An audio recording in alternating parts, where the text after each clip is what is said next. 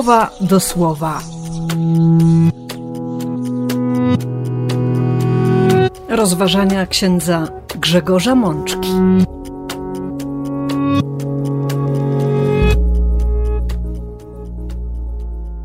Trzecia niedziela Wielkiego Postu, rok A.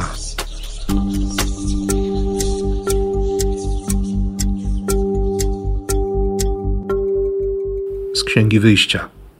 Ja stanę obok Ciebie przy skale Chorebu.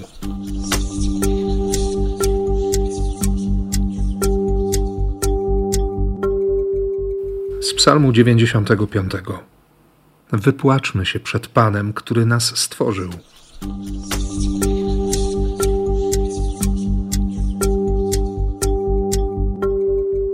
Z listu świętego Pawła do Rzymian. Bóg okazuje swoją miłość do nas przez to, że gdy jeszcze byliśmy grzesznikami, Chrystus umarł za nas.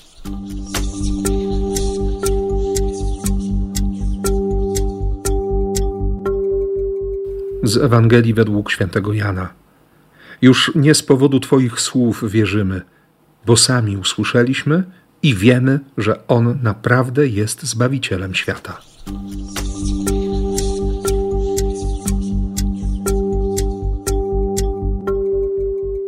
Siostry i bracia, trzecia niedziela wielkopostna w tym roku rozpoczyna w liturgii słowa cykl kateches. Kateches, które były głoszone katechumenom, które miały doprowadzić ich ostatecznie do wyznania wiary, do przyjęcia łaski, chrztu, do wejścia na drogę zbawienia, do tego przekonania, tego doświadczenia otwarcia nieba by rozległ się głos Ojca, by usłyszeć głos Ojca: Jesteś moim umiłowanym dzieckiem. W liturgiach pierwszej i drugiej niedzieli wielkopostnej to słowo odnosiło się do Jezusa. Pierwszą niedzielę słyszeliśmy o tym wewnętrznym zmaganiu przez 40 dni, kiedy Jezus dojrzewał do przyjęcia tej prawdy, że jest umiłowanym dzieckiem. Kiedy demon przychodził, by, by tę prawdę podważyć, Tydzień temu ta prawda została ogłoszona wobec trzech najbliższych Jezusowi uczniów Piotra, Jakuba i Jana. Wszystko działo się, gdy Chrystus był rozogniony miłością Ojca i gdy towarzyszyli mu w tym doświadczeniu Mojżesz i Eliasz. Dziś Kościół zaprasza nas do wysłuchania pierwszej z trzech kateches zawartych w Ewangelii w redakcji świętego Jana. Ale zanim do niej dotrzemy, jak zawsze, mamy jeszcze wcześniej trzy słowa. Pierwszym z nich jest fragment 17 rozdziału Księgi Wyjścia. Izraelici wyszli już z Egiptu, choć Egipt wcale nie wyszedł z ich serc. Doświadczyli już Bożej pomocy, widzieli nieprawdopodobną interwencję na brzegu Morza Sitowia potem te Boże reakcje na ich narzekanie, na wołanie o mięso, na wołanie o chleb. Zaczęła już z nieba spadać manna i, i będzie się tak działo przez całe 40 lat. Izraelici odchodzą z pustynnych terenów Sin, zatrzymują się w Refidim, ale brakuje wody do picia. Reakcja ludzi jest natychmiastowa. Biblia bardzo krótko napisze w drugim wersecie 17 rozdziału Księgi Wyjścia i przeklinał lud Mojżesza. Ten próbuje się bronić. Dlaczego rzucacie obelgi pod moim adresem i wystawiacie na próbę Pana? Ale lud był bardzo spragniony wody i dlatego narzekał tam na Mojżesza. Co ma zrobić Mojżesz? On doskonale wie, że nie jest w stanie zapewnić ludziom odpowiedniej ilości wody więc sam zaczyna narzekać. Zaczyna wołać do Pana: Co ja mam zrobić? Co mam zrobić z tym ludem? Jeszcze trochę, a obrzucą mnie kamieniami. Mojżesz zwyczajnie boi się o swoje życie. Tym bardziej, że to nie pierwsza groźba, i pomimo konkretnych interwencji Bożych, każde kolejne pojawiające się widmo śmierci wcale nie uspokaja Mojżesza i i ten nie ma w głowie przekonania, Bóg sobie poradzi. Mojżesz jest człowiekiem, który, tak jak cały pozostały lud, musi przejść drogę wiary. Musi przejść drogę do wiary. Bóg reaguje bardzo szybko. Wyjdź przed ten lud.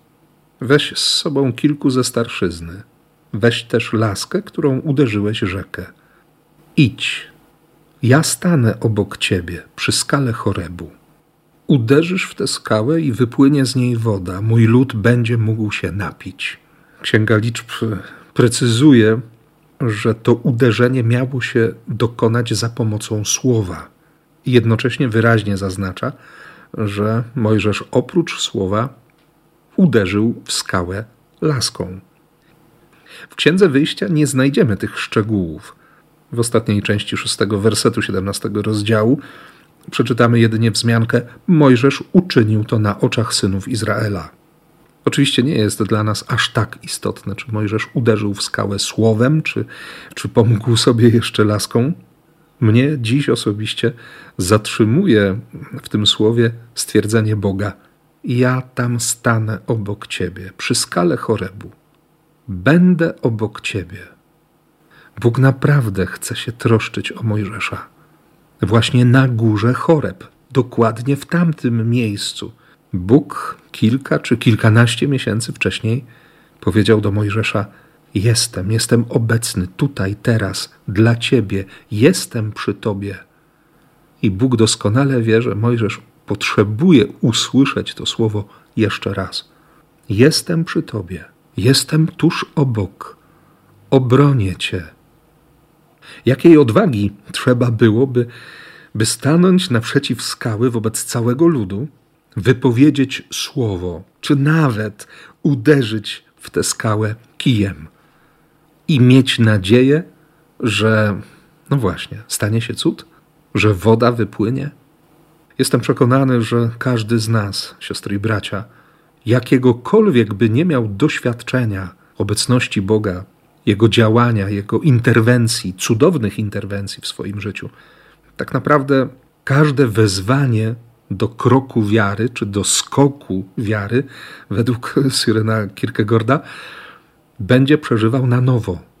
Owszem, pamiętamy, wiemy, że Bóg działał znaki, że, że czynił cuda, żeśmy doświadczyli namacalnie, przekonaliśmy się na własnej skórze o Jego obecności, o Jego trosce, o Jego bliskości, a i tak każde wezwanie do aktu wiary wiąże się z pewnym ryzykiem. Wciąż jest jakąś niewiadomą, bo czy Bóg dziś dotrzyma słowa? Czy dziś to ma sens? Tak, wiara jest, jest ryzykiem. Jest konkretnym wyborem pójścia w swego rodzaju ciemność. Jest wezwaniem do wyciągnięcia ręki i dania zgody na poprowadzenie w przestrzenie dla nas nieznane. Doświadczenie wiary, droga wiary zawsze jest związana z prośbą Boga o zaufanie. On nas prosi, byśmy mu zaufali.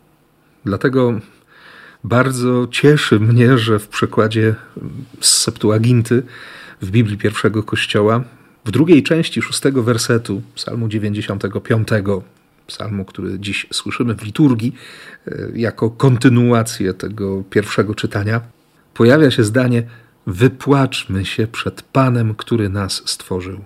Wypłakać się przed Bogiem. Czy On jest tym pierwszym, do którego biegniemy, gdy dzieje się nam krzywda, gdy, gdy jest nam trudno?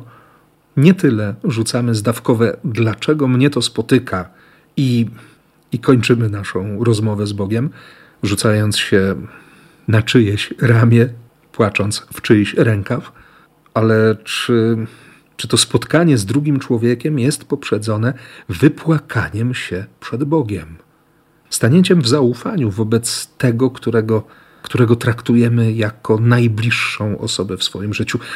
Pojawia się bardzo ważne, poważne i, i mimo że proste, to wcale nie tak oczywiste w odpowiedzi pytanie: czy my naprawdę traktujemy Boga jak Boga? Czy to imię Boże objawione Mojżeszowi jest w naszej świadomości, w naszym doświadczeniu życia imieniem wiarygodnym, imieniem prawdziwym. Bóg, który jest obecny tutaj, teraz, dla Ciebie. Jestem pewien, że, że czas Wielkiego Postu zadaje nam takie pytania.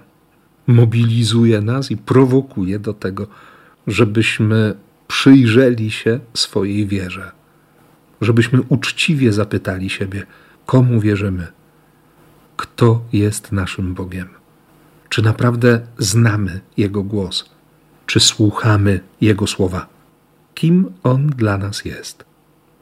W poszukiwaniu odpowiedzi na to pytanie próbuje nam też pomóc dziś apostoł narodów, święty Paweł, gdy zachęca, abyśmy dbali aktywnie o to, by przez trwanie w Panu naszym Jezusie Chrystusie, z uwagi na ufność, którą złożyliśmy w Nim, zachować pokój z Bogiem.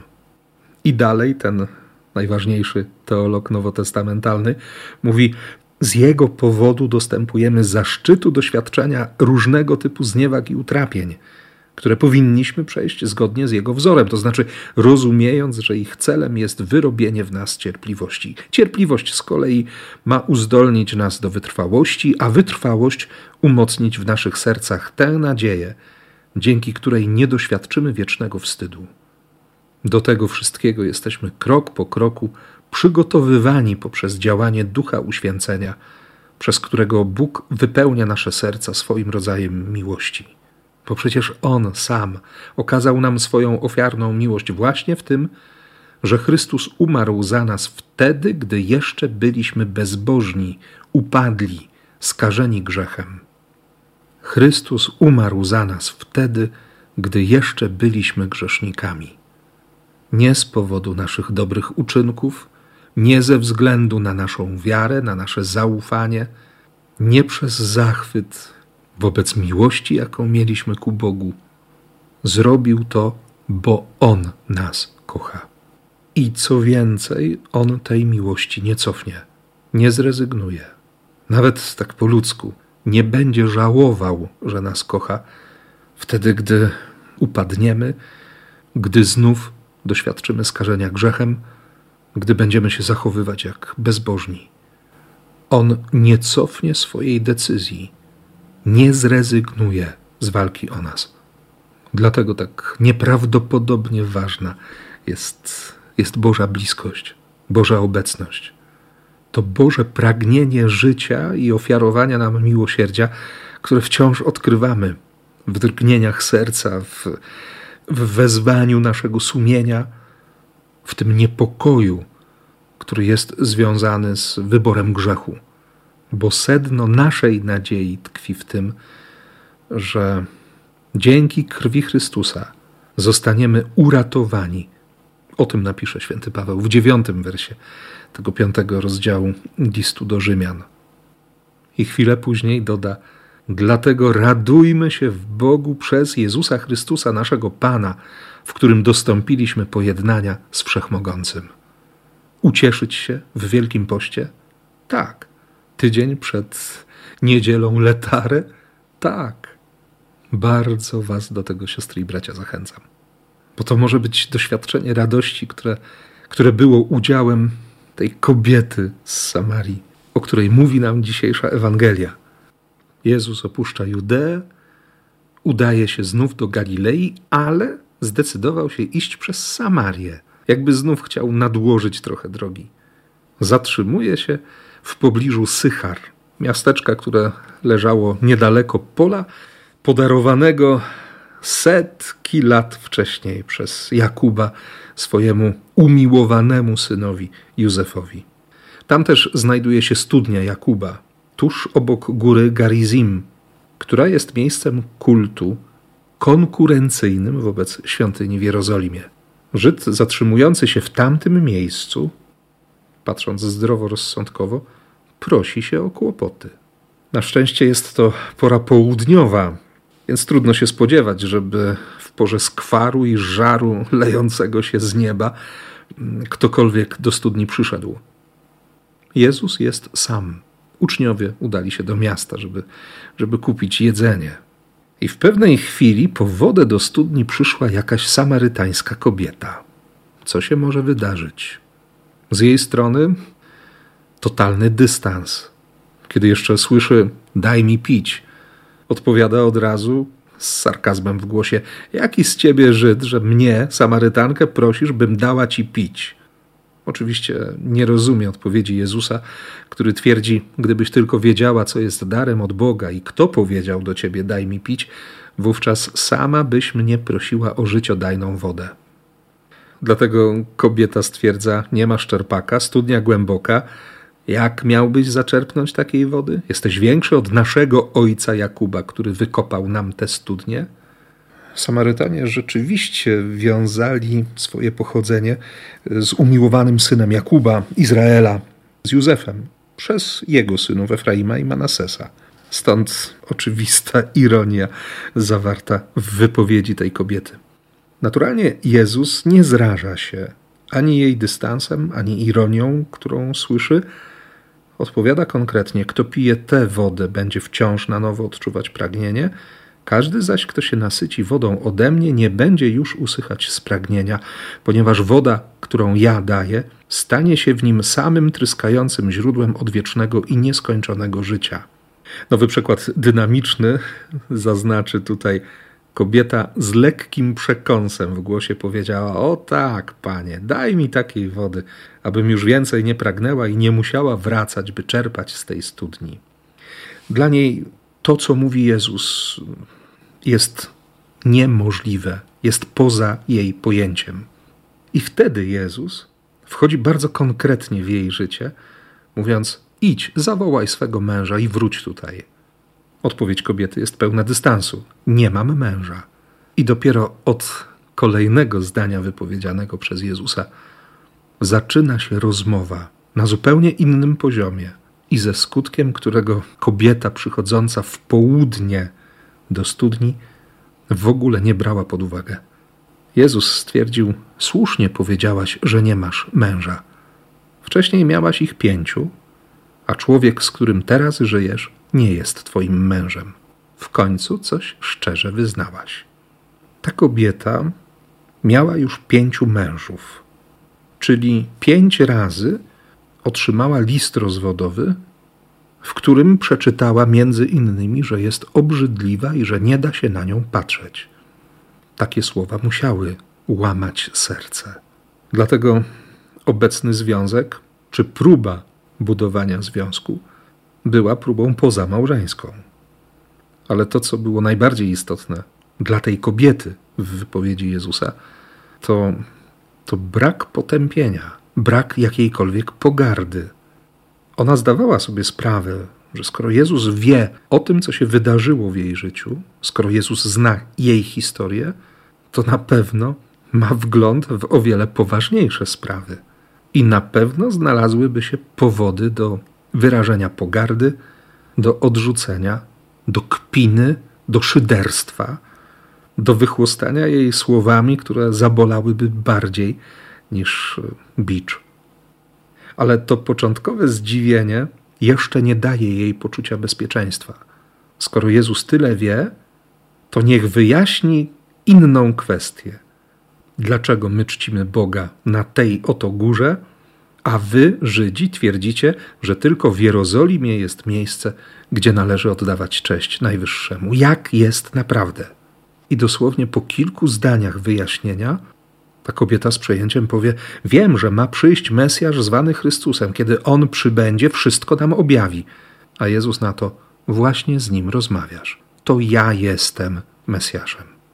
Święty Jan Ewangelista zaznaczył, że, że właśnie w tej chwili nadeszli uczniowie Jezusa i doznali wstrząsu, widząc, że rozmawia z kobietą i to w dodatku Samarytanką. Co zostało ukryte dla naszych uszu i oczu z tej rozmowy, ile ona właściwie trwała, Trudno powiedzieć. Zaskakujące jednak jest to, że, że Chrystus właśnie przed tą kobietą przyznaje się do tego, kim jest, objawia prawdę o sobie. Jezus czekał na nią przy tej studni, bo pewnie przychodziła codziennie, właśnie w południe, by uniknąć tych potępiających, pogardliwych spojrzeń ludzi z miasta. Chodziło jej nawet nie tyle o zachowanie jakichś resztek godności, ale o chwilę spokoju, o to, by nie być dalej na językach. Bo czy zasłużyła, czy nie zasłużyła na te pięć listów rozwodowych, jej serce było na pewno zmęczone ludzkimi opiniami, ludzkimi sądami, tymi ciekawskimi spojrzeniami sąsiadów. Skąd my to znamy? I co ciekawe, to właśnie ona stała się apostołem w swoim miasteczku. On przenika ludzkie serca. Więc Jezus zatrzymał się w Sychar przez dwa kolejne dni. I w taki sposób mówił o Bogu, że Samarytanie zaczęli mu wierzyć, zaczęli ufać Chrystusowi. I wtedy odzywali się do tej kobiety: Ufamy mu już nie z uwagi na Twoje świadectwo, ale dlatego, że sami go usłyszeliśmy i poznaliśmy, że to on jest prawdziwie zbawicielem świata. Potrzebujemy apostołów, potrzebujemy tych, którzy nam ogłoszą Ewangelię. Ale ostatecznie pytanie o wiarę będzie pytaniem, które Bóg postawi każdemu z nas osobiście. Kiedy po raz kolejny w Wigilię Paschalną usłyszymy pytanie, czy wierzymy, to będzie pytanie skierowane do każdego z nas. Odpowiemy jako Kościół, razem, ale jednocześnie będzie to bardzo osobiste wyznanie wiary. Ten dzban, który Samarytanka zostawiła wtedy przy studni, jest symbolem jej wnętrza, jej pragnienia, jej głębi. Ale wtedy, kiedy spotyka się Jezusa, kiedy razem z Nim człowiek zagląda swoje serce, kiedy zaczyna doświadczać nasycenia łaską, która zaspokoi każde pragnienie, kiedy zaczyna docierać do nas, że, że nie ma takiej głębi, w której Bóg nie zszedłby aż na samo dno, by nas znaleźć. Wtedy odpowiedź na pytanie, czy warto mu wierzyć, czy da się być z takim Bogiem, jest oczywista. I takich oczywistych odpowiedzi, siostry i bracia, życzę Wam w tym czasie Wielkiego Postu. Amen.